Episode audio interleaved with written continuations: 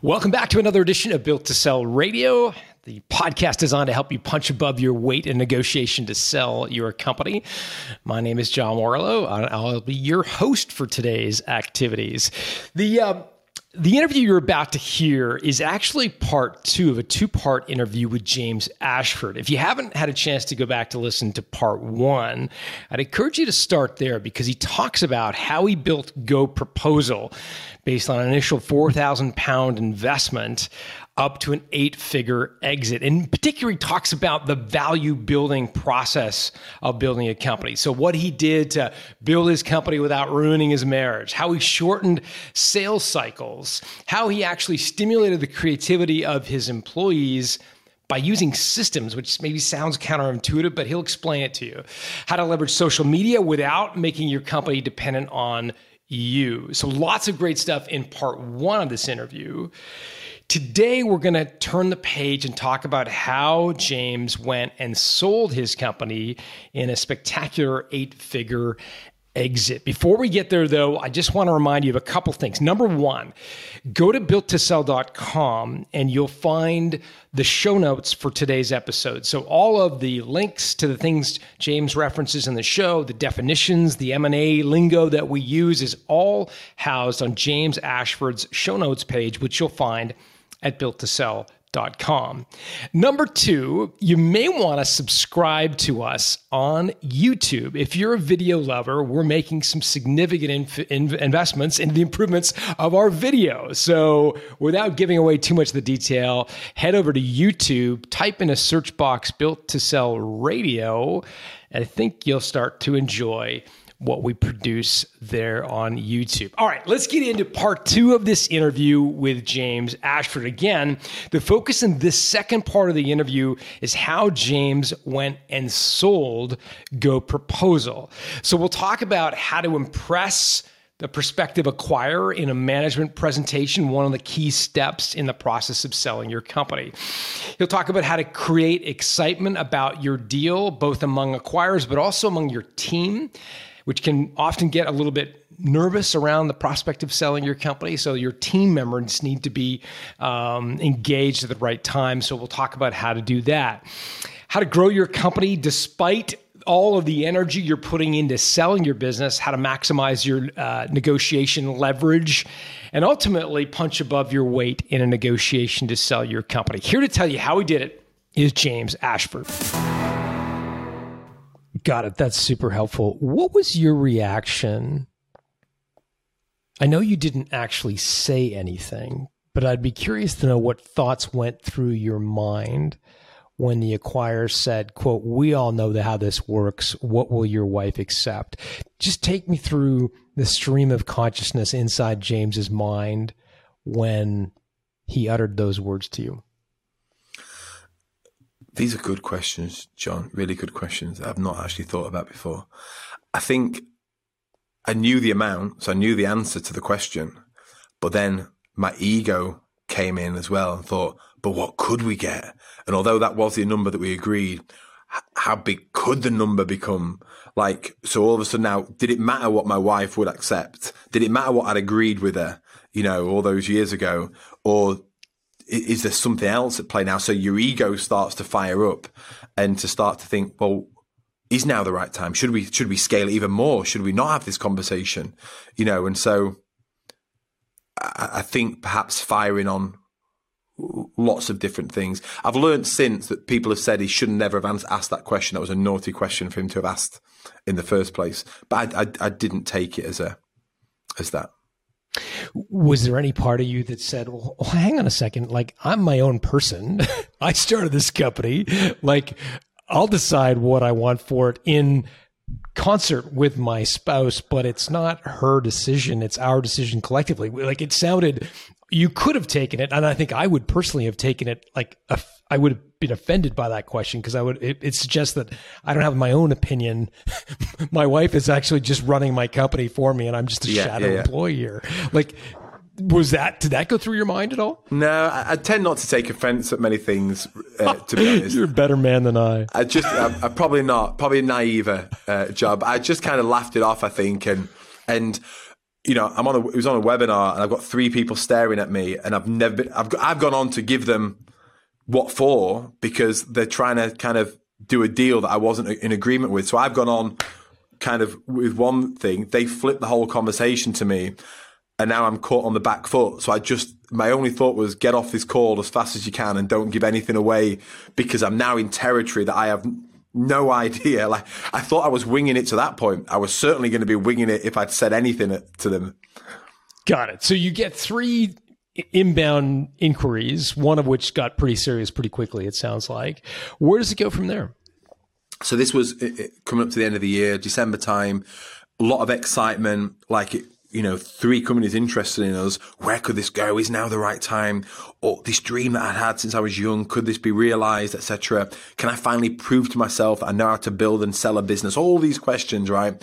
And then another part of you thinking, should we do it? Should we keep going? And then they all just fizzled out. They all just kind of wow, like one of them wasn't the right time. One of them, they had another business they were interested in and they weren't biting with conversations. And the other one, they were doing another, they were, they were going through a round of funding themselves. And so it wasn't, so it, it just all petered out. And so I went, I think I've kind of found out in early January. So I was kind of licking my wounds in, in January. And what did that do to your motivation and your confidence? I, th- I think it boosted it. I think it was very flattering to think that, that maybe maybe we're here in the in the right ballpark. So lots of thoughts going on in my head, and then I saw another company in the space that were a similar-ish size to us, similar. They'd been going a little bit longer than us. Sell, and I thought, wow, they've just sold, and then it made me think maybe we could sell. Maybe now what did is they the sell right for? time. Did you did you get a Didn't sense know. of multiple got- revenue? Nothing. I never got to know. No, but I knew it was it was good, and I, I felt it was a healthy amount. I didn't know what though, um, and so I, uh, I I- I just had a word myself, and I, I don't know where this analogy came from, John, but I thought it was like like we we never had a, we don't have problems here, but it's like. A, a girl has looked at you and, and maybe given you a suggestion that she would go to the prom with you, but it's not coming to anything. I thought, you know what? Let's just get our best suit on. Let's do our hair. Let's get dressed up and let's go and ask the girl to the prom. Like we're here. Let's let's just go and do it. And you know what? If now's not the right time, we'll learn a hell of a lot through the process and we'll just crack on again in a couple of years time and try again. But let's go for it. So I found the M&A company that had done the deal on the other business. And I said, "Do you think you could do something with us?" And they immediately said, "Send me over like 3 years of monthly management accounts. Let's see what's going on." Had a look and they were like, "Yeah, we think so, you know, can you get me over the 5 million goal that we're going for?" Yeah, we can get you over that. So I'm like, "Let's go for it." What did the M and A company ask for? You mentioned they wanted to see revenue. What else? Yes. What other numbers were important to them? So they wanted to know what our, and we've been thankfully tracking all of the, the, the numbers. They wanted to know what our churn was. They What wanted was to your know. churn at the time? Hmm, it's a good one. I think it was around bobbling around one and a half, two percent a month, which we thought was good. We learned it could be better, but one and a half, two percent a month. Yeah, Okay. we had a really high conversion. You know, we were our marketing. We had such an automated marketing system with like two years worth of nurturing emails. Like it was just a machine. So it would just bring people in. It was a fully digitized journey. We had no salespeople, John. We never had not didn't have one salesperson in the company. How when much we did you charge for the product? um, like a 120 quid a month, 120 pounds a month. Got it. SaaS model. Yeah. Uh, tw- when we, you know, we got to one million, one and a half million pound revenue, we had 12 members of staff. Like they were a very efficient team. We were profitable. We had money in the bank, good churn. Our conversion rate from someone signing up, I'm forgetting these numbers now, but it was like 30 to 40% conversion rate. And that was, they, they didn't have to put the card details in, you know, and we would convert them. And I think like the industry standard like 5% or something. So, On- so let me be clear. So, thirty percent of people who take a free trial Mm-hmm. ended up converting into a paid customer. Correct. Yeah. Wow. Yeah. Um, So that great- enabled your M and A guy at your company to basically run some spreadsheets and say, well, if we stick this number of people in the top of the funnel, it's Yeah. going to generate a big. There you go. There you go. And like our net promoter score was um like 81, I think. Wow. Like world class. Like just creating incredible experiences was the whole thing. Um so all of the numbers look good and healthy and we had all of the data immediately. I think you know one thing that I think helped with that when I look back on it was you know when someone requests the information, how fast you can give it to them. So can you, you know, can we have access to the M and A reports for the last three years? Yep, within five minutes. There's the link. What else do you want?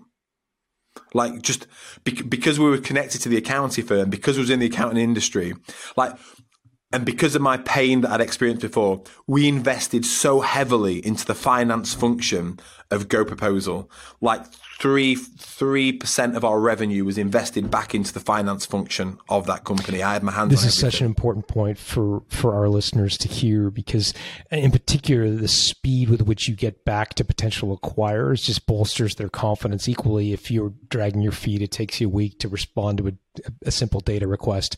It can really really shake the foundation of the deal. Yeah. So this is this is great. This is great stuff. So so you hire this M and A firm, um, and what what happens next? So that we hired them in the February, um, and then the first thing they did was, and they were gr- just really good, and they they kind of got us into shape effectively like financially into shape and they wanted a narrative for everything that had happened since day dot. So if there if there were any anomalies in the numbers from day dot kind of sticking points where the revenue hadn't grown or where things had dipped whatever they wanted to understand the narrative behind that and we had to be able to supply that again fairly promptly. And whilst we were in very good shape financially and with our numbers that we had there and with the data that we had, what they explained was, yeah, but we're preparing you to be bought by a PLC, a FTSE 100 company. Explain PLC for folks who don't know that Pub- acronym. I'm probably, I think it's a public limited company. You Yeah, know, a publicly company listed. on the stock. Yeah, a listed company. Yeah. So it, for American listeners, it would be, uh, you know, a public company effectively, which would have disclosure. It would have all sorts of um, you know, regulations around Sure. financial reporting, and the, just the bar to sell to a company like that is much higher than a private transaction. Yeah. So the standards we've got to get things to is got to be is at a whole other level. And you may have a one year, two year, three year cash flow forecast. We need a 10 year discount cash flow forecast model. I still don't know what one of those is, but we had to have one and we had to build it out. And the other thing they said is, look, they're about, we're about to unleash or they, if we go, if we're able to sell, they're going to unleash top four accountancy firms into your business that are going to ask so many questions. And just for clarity, you know, we they set up a data room, and when we got to exclusivity, there was like a hundred people from a top four accounting firm in the business, and they were preparing us for that, so that when they come and ask the questions, it's already answered. So between, so it was a very intense period of, of getting the business into shape. It was all in very good order. There were no skeletons in the cupboard, which they were very thankful for. There was nothing that we had to come up with a story for. Why did we have, why did this happen? It was all logical, you know, so we, that was very encouraging for them. James, a lot of people listening to this are hearing you describe the depth of diligence and the depth of reporting that's required. And they're getting nervous and they're saying, oh, well, I, I could never report at that level. Uh, you know, and, and in your own admission, correct me if I'm wrong. I mean, you don't have a, you're not a trained accountant. You, you didn't go to study, you know, you, you didn't go to the London School of Economics to get No. a business degree. Not so at all. how did you deal with and get the business and deal with this, this these narrative you know requests for the narrative around your dips like how did you prepare it all did that fall to paul your partner or how did Um, there's a, f- a friend of mine told me a story once about the diff. I'm just going to tell you this story, then we'll go into that about the difference between the American uh, table tennis team and the Chinese table tennis team. And the American table tennis team would always get beat by the Chinese. And for years, they would kind of, they couldn't understand why they invested in coaching and training. And eventually, the American coach went to the Chinese coach and said, Look, I know we're fierce competitors, but can you tell me where we're going wrong? Like, we just always get beat by you. And they said, Yeah, it's down to one thing. You keep trying to strengthen your weaknesses. We just strengthen our strengths. Like if you if you've got a weak backhand, you're always going to lose on your backhand against someone with a good backhand. Like like stop doing it. Just focus on your strengths. And I became early on within Go Proposal focused on what my strengths were. I brought Paul in to help with the financial rigor that was required from from day one, and he kept kept me to account and to those numbers. Like I would glaze over in management meetings and things, but I knew they were important. I knew we had to do them, and he kept the level of diligence that was required, and we made sure we were investing, like I say, at the right level, so that you know our accounts were reconciled on a weekly basis. That my team my team were reporting on all of these numbers, John, every single week. So different team members would be responsible for reporting on, you know, all the sub metrics beneath those higher metrics as to what was feeding those numbers. They were accountable for those. So I empowered other people to do that. And I was aware of the direction of the business and what we needed to do to strategically steer it. If you're not in that position now, if you don't have a set of management accounts, in reality, it's going to take you three years to get them in shape. Now, that might seem like a long time, but it's better than never. And you need to get started with it now. Like, invest in invest in that finance function is all I could really encourage. Now, we're talking about the worst case scenario here for, for us, which is a, a small company, and because because we'd never taken investment. If you if we had taken investment, that would have forced that diligence to have been done earlier on to have got the investment. Because we'd never done that, we'd never been through that process. Um, and so, yeah, I think I've, I've lost my, my train of thought there, John. But no, I, I, think you're, you're, you're, I mean, I think that the essence of what you're saying is invest in finance. Um, you have certain strengths and you know what those are. They're not finance. So you, you brought in Paul as an investor and, and he brought rigor to the business on those, on those measures. And that's, that's super helpful. So you, the M&A firm, you know, basically creates the book and the story and the narrative. And, and what happens next? They shop this. I mean there are some specific you know natural strategic acquirers right? Obviously Intuit uh, Sage Xero microsoft. I mean there's some big companies. Was it just an exercise of going to them or did you create a much longer list? Did, did you include private equity in that list? Like how, yes. how did you guys Sure. So, so they managed the process and they were brilliant. You know, so they they built out a list of acqu- potential acquirers and they give them a they, plug. What's the name of the firm? Uh, they're called Shaw and Co. S H A W and Co. Based in Bristol in the UK. Um. So we they um we we they we created a list of A, B's, and C's. Like who are A's? Who are our dream partners? You know, in the industry, have the money we, who we could benefit from, who we like, etc. And then we have the Bs, and then going down into Cs, which is more of private equity, and whereby you know, I, I love serving the industry, the accounting industry. Like I wanted to bring about change in the accounting industry, not just for the accountants' benefit, but I want to help them. I wanted to help them and still do to get their the businesses that they serve to invest more in the finance function, right? So I, I, I, didn't just care about the accountants, I care about their clients as well. So we were looking for acquirers that could really help us to scale this and help us to continue with that impact. We've done, we've done a good work, we've done good work. We had huge fans in the space. So this wasn't just, I say a case, it, wasn't just a case of cashing out because it, it, absolutely wasn't. we we wanted to find the right acquirer as well. So we broke it down into A, B's and C's. We produced um, an IM, which is an information memorandum, memorandum yeah. which is effectively a brochure, sales brochure of the business outlining. It doesn't identify us by name, but anyone in the space would be able to guess who we are very easily. And then that was kind of put out to these businesses. And then off the back of that, it was then who wanted a management presentation from us. Got and it. so, James, I think people get who would be on your A list. Again, those would be strategic acquirers, Intuit, Sage, whatever. C, I mean, there's a, a an, an, entire ocean of private equity companies, and, and and many of which would focus on software businesses. So I get a sense of who those players might be. Who's in the B bucket? I think it was more peripheral companies that could have an interest. Let's say for like a project management tool like an Asana or something like that, perhaps, that has an interest in businesses that, that you know it, it, it could connect to them in some way. So it's kind of much more broader. They may serve the accounting space, but they're also serving other customers as well. So the A's were very in, intentionally focused on our specific industry, and then as we moved into the B's, still software companies, I would say, but a, a broader client base. Got it. Got it. So, so they How may have a vested interest of wanting to get into the accounting industry potentially. You see as a gateway into it. Got it. So, yes. James, how many um, how many companies on the long list got the IM? Do you do you recall, like ballpark? I don't recall. I would say probably like twenty or so. They they maybe got a list of twenty to start with, and then maybe 10, 12 of those got the IM, something like that.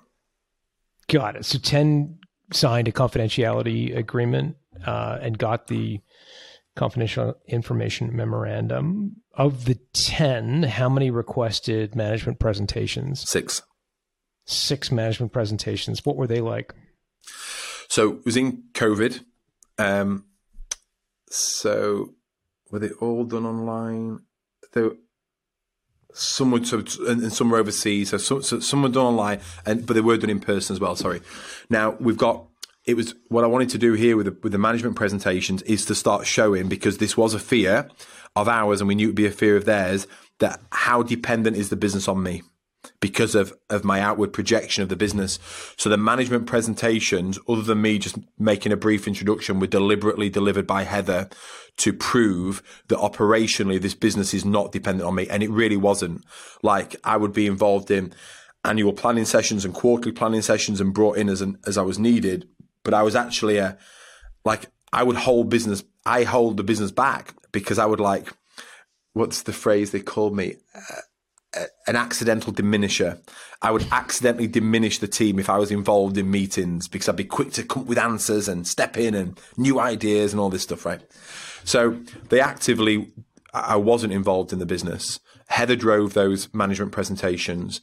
They were very daunting uh, I guess to start with, but we've done lots of presentations and I knew that the structure of them was solid. I knew, I know how to construct a presentation. I know how to construct an argument. I know how to present it and sell a good vision of the future. When we did it to one company, and this was very intimidating, there were like 20, 20 members of staff, board members there, senior board members, that you know, CEO, everybody was there. At the end of it, the main guy said, that is how management presentations are done. You have just set the new standard for a management presentation. Why? What did she do that was so impressive?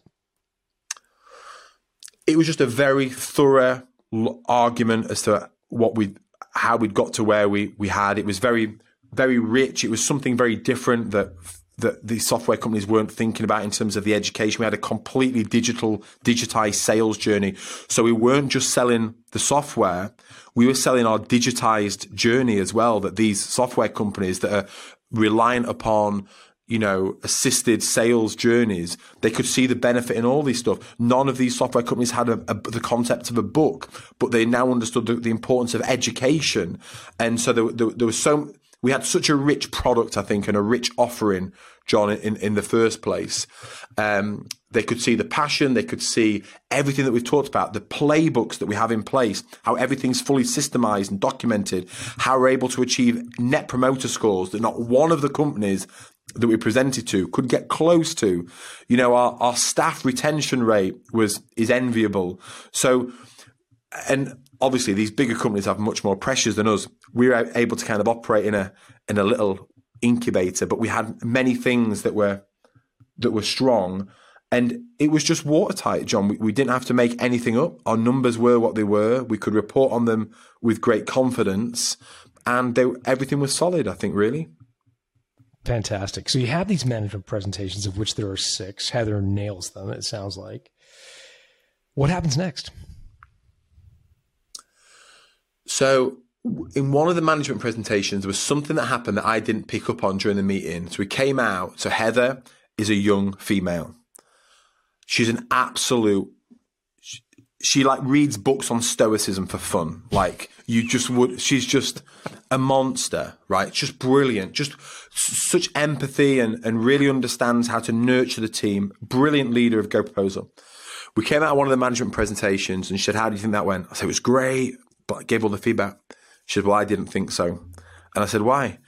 She says, Well, because every time you asked the question, sorry, every time she asked the question, they answered me. So she, is a female in an all male meeting, effectively, with maybe uh, an odd female in there, she was asking these questions and they were just bypassing her with the answers. And she said, if, just, I want to be, I want to make sure I'm clear on what, what happened. So, so Heather in the management meeting would ask a question of a potential acquirer. Yes. The potential acquirer would answer it, but instead of looking at Heather, they looked at you. Yes, correct. Got it. Thanks. That's helpful. And Heather's key thing was that if this is how they're talking to me, how will they, how would they talk to the team if they acquired us? Now, we have brought the entire team on the journey up until this point. The team know we're going into these conversations. They don't know who we're talking to, but they know we're, we're going to these meetings. And every, and this is very unusual. And they, they found this unusual. Like, how are you, why are you telling the team? I'm like, well, because we're very transparent. They know the journey we're going on. They know why we're doing this. They know how they're going to benefit, right? Before we went into the management presentations, we consulted with our team. We said to them, this is what's the next stage of the process. Do any of you have any concerns? Are there any questions that you would like us to be asking during these meetings so you have a voice? So what did they know? What did they assume they would get out of the sale? Like what was in it for the 12 employees minus Heather that well, we paid an okay salary, but we weren't like at the top end of the market. So they know that they would be getting a more competitive uh, wage for sure. Um, there's greater security that you know we were very solid and we have money in the bank and everything else but as a small business there's all vulnerabilities attached to you things that sure. come up that you don't expect so far greater securities that would come with with a larger business and more benefits as well that that they can offer that we we can't necessarily offer but also it's about to my mind because we're achieving such great things in terms of our metrics, in terms of you know our retention rate, our client, um, our net promoter score, like to say to Jack, who was the head of client success, Jack, all of a sudden you become a very valuable person in the world when you've been able to help to scale a SaaS business from because he was with us from like the first few months from here to here and to successfully you know, sell the business. All of a sudden, you'll become a valuable, a more valuable person in the new world that we're going into. And if that world didn't serve you, your services to be able to go to any SaaS business and say, I can help you to scale, I can help you to get these numbers, and I can help you to exit, you become a very valuable person in the world. So what they all got was a story. That was all, the only thing I ever told them. I never made a promise beyond that. Got it. That's super helpful. So Heather says, look, I, I didn't love that meeting you know, I'd ask a question instead of answering me, they gestured towards you. Where does it go from there? I assume that that one acquirer was not Heather's choice. Not the, the choice, but that got fed back to them, and we got mm. to have another conversation, and we got to help to calm everything down and to balance it all. But we were in a how strong. Did it get, how did it get back to the acquirer that that was Heather's through the M and A company through the M and A? Mm. Yeah, and you know because we we weren't desperate to sell. We didn't need to sell. We didn't. People use all these phrases like we didn't have a burning runway or whatever people call these things. Like we we have money, we have ideas, great team, great client base, growing at a really healthy rate. Like it was just because it was it was the right time for everybody.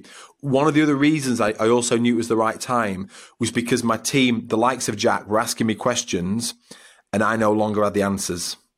I was having to say, look, you're going to have to go and find someone in this role in this company and ask them. I we're beyond anything that I know anymore. Uh, so I knew that we were getting to, and I, I had started to build mentorship around my team uh, from from external sources. All the senior team had external mentors, uh, but I knew that we were getting to a point where ideally we needed a brotherly arm around us to help us. You see, what was the uh, treatment of your book in the offering. You were going to the market for sale effectively in the combination. Yeah. You'd had these six meetings with management presentations. Was it at this point you had said that you would be prepared to sell the copyright to the book along with the company, or was that something somebody specifically asked for? no, no it, it, was always in my mind to sell all of this lock stock you know, that's and James. were you ever squeamish about selling something so personal as a book? Like all of a sudden, I mean, that's that's part of you, right? That's you own Yeah, the yeah. copyright. It's you've written it. It's your opinion, and all of a sudden, you're effectively selling it to a third party who may bastardize it, make it say, you know, like they, they then own it and can do Yeah, whatever they want with it. Yeah, yeah. Did you ever contemplate how comfortable you were with that? No, it was an it was a very com- I've, I've all I always had that I think a healthy distance from things. These were tools. These are devices.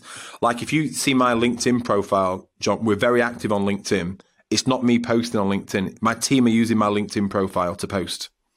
Now, if you if you start to watch my LinkedIn profile, you'll spot the ones that are me because they'll be much more personal and but anything that's related more to sales of you know it, like there'll be one going out soon. I went and I, I went to an accounting firm a couple of weeks ago. I went and helped them for free. Just gave a, a session to their team. That got filmed. That'll get posted in a week or two on LinkedIn. Right. So everything was up for grabs. Th- These are all tools to drive the growth of the business. My LinkedIn profile uh, for the type, for the duration that I'm with the acquirer, the the Instagram profile, everything, the book, all of the content, and it was from again, it was all designed that way from the start. So I, I very much, as I was writing it, I knew what I was creating and what I'd be handing over. This book is the number one best-selling book in for practice management for accountants in the world Wow. That's incredible. and and you know that and that's again just giving everything away sharing everything that we possibly can all of the learnings have gone into that to genuinely try and make a difference in people's lives like you can't go into this 99% and thinking but it only really makes a difference if you then buy my product. Like it's all in. Let like firms don't they, they always like we've had firms sign up for GoProposal and they've messaged me personally because they've left us. For whatever reason it's not right or whatever and said james i'm really sorry. It's just not right. We're going to go with your competitor. I'm, I'm like dude i don't give a shit.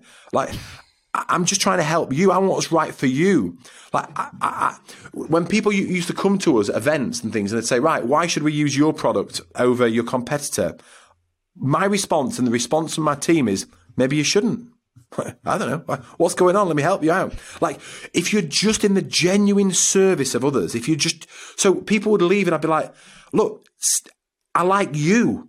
I want you to do well. Let's keep in conversation. Let's keep in touch. So the, there's an accountant. He posted, I, I did a post today saying my new book's coming out and he messaged and said, can't wait to get it. I'm going to get my entire team to use it. They, they love your last book. I'm like, cool once they've all read it as a book club, I'll come and join you on the last session. I know he uses our competitor's product, and I couldn't care less. Couldn't care less. incredible. I'm able to help him. Let's get back to the, the acquisition. So you had six management presentations. What happens next? So they are then kind of contacted afterwards and said, like, who wants to make an offer? Three of them didn't want to make an offer. They were very complimentary. They kind of knew, some of them knew where they'd have to be ballpark wise, and they knew they weren't going to get there. One of them was an How investment company because my M and A company are very good, and they kind of explained where it would kind of need to be for them to be. And they were they still was the M and A company still using your four times revenue number? No, How did they go from originally when you did these conservative estimates? You're like, oh, if we can get four times, did they like at, at what point did you start to to say it needed to be more? Like, did did the M and A firm say you're really shooting low here, or did did you evolve over time? Like, how did it go from four to something more? So that that was just our conservative thinking, na- naive and co- naive and conservative thinking from a long time ago. So once we started to get closer to this and started to work with the M and A company, we started to understand where this could actually be, what the How market. did you come to understand that? Because the reason I'm asking this, James, is like I'd be. I think a lot of people listening would be curious to know, like, how do they find out what is kind of market for a business like theirs? Like, did did the M and A firm say, James, I think we can get X for the business, or did you see in a conference someone got more than four times? Like, how did that come about? so they they went and did their discount cash flow forecasting model. They know the space, they know the industry, they know what they've sold other businesses for and and what they've helped other businesses to achieve. And then they, I don't know what their other sources. No, I do know what their other sources are actually. There was something that they, it was some report or some some re- magical report. I feel it's stateside somewhere. I can't remember what it is, but the kind of I know that informed part of their decision. Um, and, and what did the report say is was realistic or, or, or possible? I can't remember. I can't remember. But they they came up with three numbers, and I, I can't reveal them because one of them was actually the number we very close to the number we got. So in terms of the numbers they shared with me, there, were, there, were, there was like this level here, and then there were two crazy bigger numbers. But it was the, the number that we were going for was very close to what we actually got. So, so they, there was, and I know we can't we can't reveal that because it's under NDA and so forth. So the M and A firm, if I'm understanding, came back and said, James, I think it's somewhere like conservatively, I, th- I think we can get X. Uh, maybe we can get X plus X, you know, uh, higher, and then it, like if we hit it right out of the park, then we could we could get this third potentially this third number. Yeah which of the three did they get? The first, the second, or the third? It was the first one. The other two were, were pie in the sky and they were based on features that we were going to be developing in the future. And if they were to consider those features, then um, Got it. there was a massive. And what upside. was your reaction to the number they thought they could get for it? Oh, brilliant. Like we, we hit and more everything we, we wanted to do. We, we, we were going to do what we came here to do. Can you describe the moment you told Becky that it was real. Up until this point, it's it's all just theoretical and it's all like an offer, but it could they could they could take it away. You've got due diligence, they could take it away. But can you describe the moment that you told her that it in fact it was actually real and it wasn't going to be taken away? Well, that was only when it had actually happened and the money hit, John. So I was very clear. You know, you have the, the just to explain just a bit. I'm, I'm, not avoiding your question. I will answer your question, but just to explain a bit before that. So we, we granted exclusivity to them, and it had been a hectic, stressful, intense period up until that. And Daisy, the girl from the lady from the M and A company, rang me and said, "Get ready for what's coming next with the due diligence." Um, and I laughed. I'm like, "Are you joking?" I said, "We've." We've done it. We've got everything prepared. She says, get ready for what's coming next. So that was in May. The deal closed in at the end of September. So May, June, July, August, September, five months. Wow. The intensity of that period, I've never experienced anything like it in my life. I woke up at 4:30 a.m. every day with no alarm clock for the first part, and then I started waking up at 3:30 a.m. with no alarm clock. In that time, over a thousand questions were asked of the business, bearing in mind we were in such incredible shape. And of those thousand questions, some of them warranted for, and a thousand is not an exaggeration. I'm not saying that as hyperbole. There was a th- over a thousand questions. Some of them warranted 40 page answers. The intensity was crazy. And, be- and the beauty, the only thing, the saving grace in this, because the team knew of the journey that we were going on, I was able to bring the team on board and they were able to get involved with things. And I had on my whiteboard here in my office these kind of like, I think they're about six milestones with dates next to them. And these were all hurdles I knew we had to get over before we got to the end. And every single one of these hurdles is either at this hurdle here, it all ends, or it's allowed to continue to the next hurdle and it only completes when that last hurdle is hit and you hit refresh on your bank and the money's there. Like I was very mindful of that. So I have never been through a period like it in my life. I and, and bearing in mind the business has to continue running throughout this process, not just continue running, continue growing. I am completely removed from the business. Heather, the ops director, can only spend 50% of the time on the business. So everything that we put into the foundations up until that point kept it growing. We closed in the September. They wanted to see the sales figures from August to make sure they were still going up, right? So all of this stuff was in place. It, it was crazy. And, and what, one of the milestones I want to tell you about was it was the, it was the most unknown element to me. and it was the security of the app and the quality of the coding. It was two reviews that had to be done on this milestone. I, I knew what the finances were. I knew what the team was like. I knew the I knew everything else, right? I just didn't know how good the coding was. I trusted my developers. I didn't know. I, kind of knew how secure the site was because we had integrations with Intuit and various things, and we had to achieve certain standards. But I didn't fully know. And they bring in external companies whose job is to find everything that's wrong, right? So we got this report, and to coin a phrase, they ripped us a new one. Like they just go to town because that's what they're paid to do. They're paid to find everything that's wrong. So they told us everything was wrong with the code, everything that was wrong with the security. There's an amber light system, red, amber, green. You got the report, and then we went into a meeting the following week, right? Um, to go and to actually now have it presented to us. But I had a trick up my sleeve. So I played my trick, not told them, and we went into the meeting.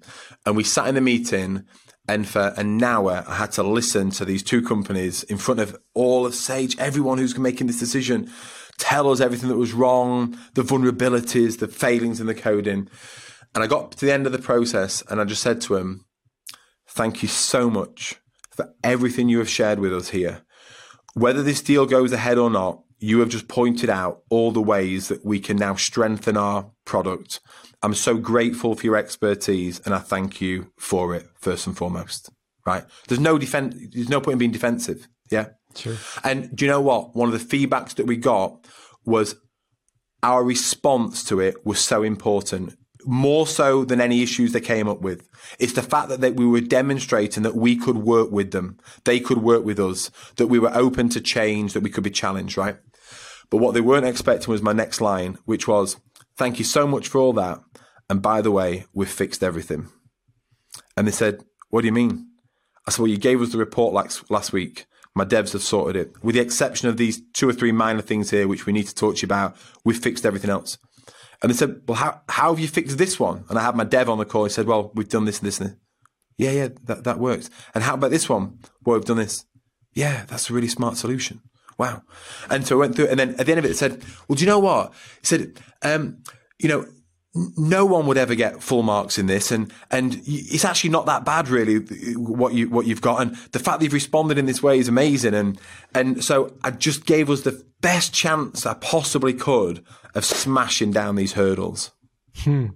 Amazing, amazing, and great response to uh, you know what is oftentimes a very delicate uh, process of diligence and being kind of scrutinized in that way.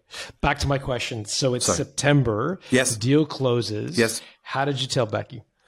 So it was the most after the intensity of it all, and on the final day, I woke up at two thirty a.m. Like I just wanted. Like, it's going backwards, James. It's 4.30, 3.30. I'm telling you. At 2.30. I'm telling you. And it was really intense because what we did was because we had such a strong following, we'd produced. I'm still not avoiding your question. We'd you produced. Are. I'm starting to wonder. We'd produced a launch video of how we were going to announce this to the market. So we developed a, an announcement strategy. It was really beautiful, and we were filming right up until like that that day. It was such even on the, the closing deal day, we're still filming and getting people's footage and stuff. So it was very, very intense. And then all this crazy period, it got, it was meant to close, I think, at 5 p.m. on that Friday. And they pushed it back and said, no, it, it needs to be till 6 p.m. I'm like, Jesus. And then, no, no, it's going to be 7 p.m. And we're like, oh, please just get this done. Is it ever going to happen? Are they going to find something that we're still at this stage, right? And, um, and then we all jumped on a call all of their Sage team, my M&A team, their legal team, the um, the, the, top four accountancy firms that were brought in. Everyone sits there and says, right, because everything's been signed at this point. You, have signed all the doc. Is there, we've got all the signatures in. Is everyone happy with that? Everyone happy with the signatures? Yeah. Well, that's that then. That that's the deal done. And it was the most uneventful, anticlimactic moment. And I put the lid down and I went to Becky, who was my childhood sweetheart, like Fanta in school. And then we, we got to go out with each other in, in later life. Um, I was living in London at the time, actually, John. It's a nice story. And she, and she invited me, she, and I was living there. We were just friends. And she says, James, will you please move back home to Doncaster? And I said, Bet, I'd only move back if you'd marry me. She says, You're the only person I'd ever marry. So I came back and we got married before we even started going out with each other. We agreed to marry before we started going out with each other. So very, very close. And uh, I went and hugged, and my kids knew what was going on as well. So we all hugged. And I cracked open a bottle of champagne in the garden, sprayed it over everyone. And that was that. Amazing. Amazing. Are you up for a quick lightning round before I let you go? Yeah, man, hit me. A couple of quick questions. All right. I'm, I'm only asking for a short answer. I won't follow up. I just be curious to know as a last uh, final parting. Let me get some so, more water just in case I run out. More water's second. fine. Go hydrate. Hydrate. Right. It's the third bottle, John. We're doing good. We're doing good. Right. I'll do fast if I can. Fast answers. Hit me. The slimiest trick a prospective acquirer tried to pull over on you? There, there, there wasn't one. Every, you know, there, there, was. I had all these horror stories before of what they might do and what they might not do. There was none of that. Everyone was very respectful. Awesome. Biggest mistake you made in the selling process? Biggest mistake we made. Another way to ask this question is like, what do you wish you had known before you started the process? Mm, do you know? I think we, we were we were led very expertly with the M and A company. I'm so grateful that we brought them on board. You know, they really upgraded the business on the on the journey. So I don't think particularly made any mistake. I'm trying to think personally. We went and viewed a house that was a few million pounds house with a swimming pool and various things, and uh, I think that might have been a mistake um, because of uh, you know you then starting to dream. It feels a little bit more real once you've dipped your toe, literally dip your toe in the water. One thing I got right is I kept my group of friends very tight. I didn't. I only told people very close to me, and just blocked out everything else and kept my peloton around me very very tight. Lowest emotional point you reached during the selling process. Hmm. I've probably not got many bleak answers for you here. It was, it was, oh, I've got it. I've got it. We were going away. The family were on the drive in the car, ready to go away. I think we are going away for the weekend. They were packed. I'd answered, I'd had 40 questions in from the, the law firm. And we'd, and one of those questions was one of the 40 page answers once. It was very intense. I had all of my team done and I was literally standing up from this computer here. The kids are there in the car. Come on, come on. I said, I'm coming, I'm coming. I'm just, I'm, so I sent that email off with all of the answers in a massive spreadsheet with all of the answers. I'm coming now. And I made a mistake. I pressed refresh on my inbox and I saw an email come in that says we need these answers. And the next one come in that said we need these. And I opened them up and I scrolled through the sheet and I saw over a hundred questions, and I just scre- literally screamed out, "No!" and I just sat with my head in my hands, and I went out. And I said, "I cannot believe." How many questions that Anne's asking? I cannot believe that I've never experienced anything like it. And my son, who was 11 years old, 10 at the time, and I'd confided him certain details of the deal. He said, But the thing is, Daddy, they are wanting to pay you a lot of money for this. So why don't you just answer the questions? And I said, yeah, fair enough. Fair enough. Sage wisdom from an 11 year old. I love it. Um, you've been very generous uh, mentioning built to sell and so i'm grateful for that but what other resources did you turn to for educating yourself about the exit process? Was there a conference you went to, or a course you took, or another book you read? Like, what, what did you find helpful? Uh, Tony Robbins' business mastery course I found very helpful, and that gave me some really good foundational understandings from from the start. Um, e Myth Revisited is a very good book, and I kind of always held that and your book in s- similar um, f- framing that is, is talking about building a franchisable model or a business built to sell. And I'm not just saying this because I'm on a call with you, but I found that yours was much more practical and applicable. And I agreed with, with it, whereas parts of E-Myth that I don't necessarily agree with, but I, I found that to be useful. There's, I love Daniel Priestley's stuff and his under, helping to understand of, of, of business models. Key and there's person a, of influence. We'll put key person of influence. Well. But there's another book which is here, which is called 24 Assets, which he talks about how how do you build assets in your business, IP assets and, and various things. And, and we'd done that from the start. So all of the digital assets, the playbooks, we'd protected everything that we could protect. And one of the things like with, with software, you can't necessarily protect patent and patent the software, but you can protect the processes. And one of the easiest and best ways to protect the processes is to write a book on it. Like if you're a published author on that subject, you own that. Like people can't take that away from you. So yeah, he, he that was really good. And then there's some other books there about the culture. So Brave New Work uh, by Aaron Dignan was a very good book uh, around the culture. Uh, the Netflix book, um, which is No Rules Rules, was very good around our culture as well. And then I love stuff by Steven Pressfield. I don't know if you've come across his stuff. Do the work, the war of art, and helping you to overcome resistance and to, to power through. So I think they're my main books. Oh, there's one other one as well, actually, which is very interesting and, and, quite obscure. Not a lot of people get onto this one.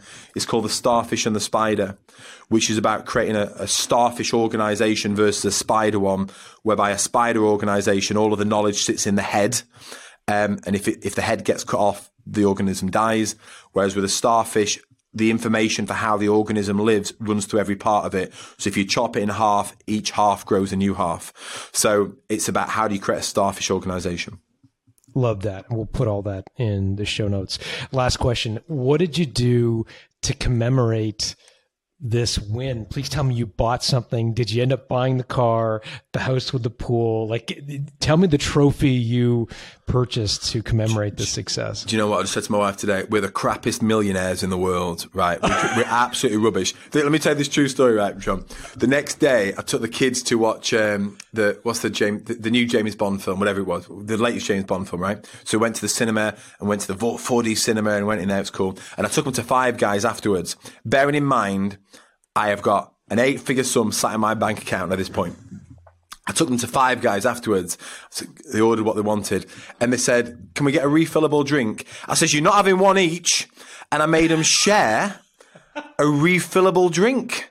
Yeah, so I think I need to catch up. I need to, I need, I still need my brain to catch up with where I am. You know, we're not trained how to spend money, but um, I bought uh, a cliched Rolex watch, which is a tool watch, a deep dive watch, but it's a Sea-Dweller, and it was uh, a 2017.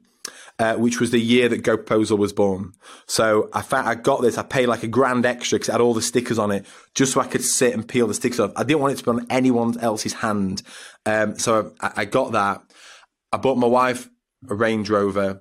Um, I we we we helped a lot of family out. We helped a lot of family members, which was again one of the most heartwarming and, and most exhilarating parts of it to be able to ring family members up and say, uh, we just want to send you some money over so you can get a takeaway tonight to celebrate with us. And, um, can you just check the money's in the bank? Say, oh yes, we send like a hundred quid. Oh, thank you. That's great. Yeah, brilliant. And then say, right, just refresh again and then refresh again. And a bigger digit has just hit and they're like sobbing on the phone. And so to, to be able, you know, and these people, John, these are hard working people worked far harder than me in my life, you know, and I just happen to be in an industry and a sector where I'm able to do something that has generated this, you know, generational wealth. And, and so, so that was great for us. We've done some charitable stuff, which was cool, but we're still in the same house. Like we're six months on. I'm only just getting around to getting the bathroom sorted out. Do you know what? It doesn't matter how much money you've got. I still can't get a tiler or a plumber. I don't care how rich you are. So, um, we've, we're still making decisions like that but I did buy a car. So I went to the, I'd ordered a, a Porsche Panamera and uh, it was a long waiting list because this is the other thing as well, right? The, the house prices through the roof in the UK. You can't get a house anywhere. And yeah. this microchip problem, there's no cars about, so I can't even get a car. So it's the worst time, or, or probably the best time to hit the cash, right? And uh, so I went to the car garage and I said, look, I, I just want, I want to go over the spec again. And they said, well, we've just had this one brought in from a, a Chelsea footballer They've just a Premiership League player. He's just brought this Panamera in, and I'm like, I'll take it. And it's a turbo. so um, I went and um, I, I, got that, and had all the cover taken off the car, and and that was a, a very exciting moment. Uh, yeah. I'd say you're doing pretty well as a millionaire. I'm just just saying. I think you're figuring it out. Maybe a slow learner, but I think you're figuring it out. My favorite is you're making the one kid get the refillable cup. I think yeah, they can share. There's only one each. I'm not mental. oh man, I've enjoyed this conversation. I could do it again and again. James, um, the book, your book, is called "Selling to Serve." My first book is "Selling to Serve," and I have just launched a new. I've hit publish about two hours ago, but it takes Amazon just a few hours to approve. So the next book is called Untapped. And um, this is a piece of work I did last year with 100 accountancy firms to show them, and it's applicable to any, both books are applicable to any industry. If you just control F and, and replace accountant with your industry. They both work. And this was a piece of work I did last year with 100 accountancy firms to prove to them that they're sat on a diamond mine of clients. Your greatest opportunity you have now is with the current client base that you've got. I'm a firm believer of that. And I show these 100 firms um, how to grow their revenue within 30 days. From existing clients alone, they grew their collective revenue by over a million pounds uh, from existing clients. And the book outlines that journey and, and how I switched them from being in a scarcity mode. And if I can just leave people with this thought, John, you know, there's so much negativity and doom and gloom in the world. We're on the back end of a pandemic. There's rising fuel prices. There's rising energy prices here in the UK. There's so much skepticism and negativity and uncertainty. Um, but if we can block that out and we can stop thinking in this scarcity mindset, there is great abundance as well. You know, you know, you are enough, you have enough, you deserve to get more. And we have to fundamentally, but you don't even have to be positive. You just have to block out the negative. Like if you just do that, switch off the news, stop talking to those loser mates that you've got and just start speaking with positivity and belief and with abundance. Get around. I love what you're doing here, John. I love the work that you do. I love the community that you're building and the work that you do with them to create that positivity, to create that belief and to, to show people. And this is why I've loved being on this here. And thank you so much for this opportunity to show people it's possible.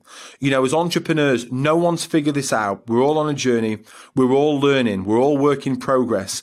And if we can throw a hand up and reach a hand up and ask for help when we need it, and I have asked for it many, many times and have the, the courage to do that, as well as having the, the generosity to throw a hand back down and to grab the people behind you as well. If we can all do that, we're all trying to do this for the right reasons. We're all trying to make our lives a bit better, our families a little bit better, our communities, you know, the world a bit of a better place because of of, of what you're trying to do with your entrepreneurial business. And if we can all help each other to achieve that, then that's a, a wonderful thing.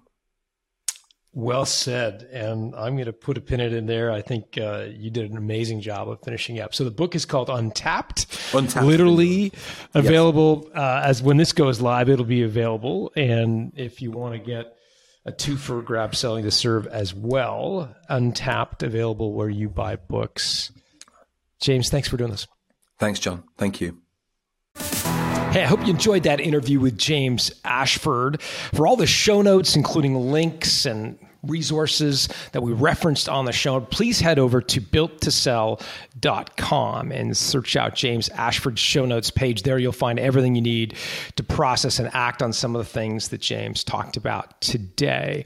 While you're there, consider nominating a guest our best episodes come from people like you, our audience, who nominate entrepreneurs with an interesting exit story. So just go to builttosell.com slash nominate.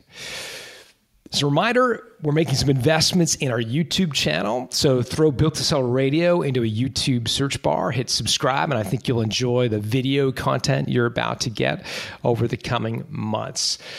James also referenced creating systems in both part one and part two of his interview. If that's something that's of interest to you, we put together an ebook on creating standard operating procedures. It's free. Just go to builttosell.com slash SOP for standard operating procedures. Builttosell.com slash SOP. Today's show, as always, was produced by Colin Morgan. Special thanks to Dennis Labataglia for doing the audio and video engineering. And a great big thank you to our community of certified value builders who bring our message to you. Until next time, we'll talk to you again.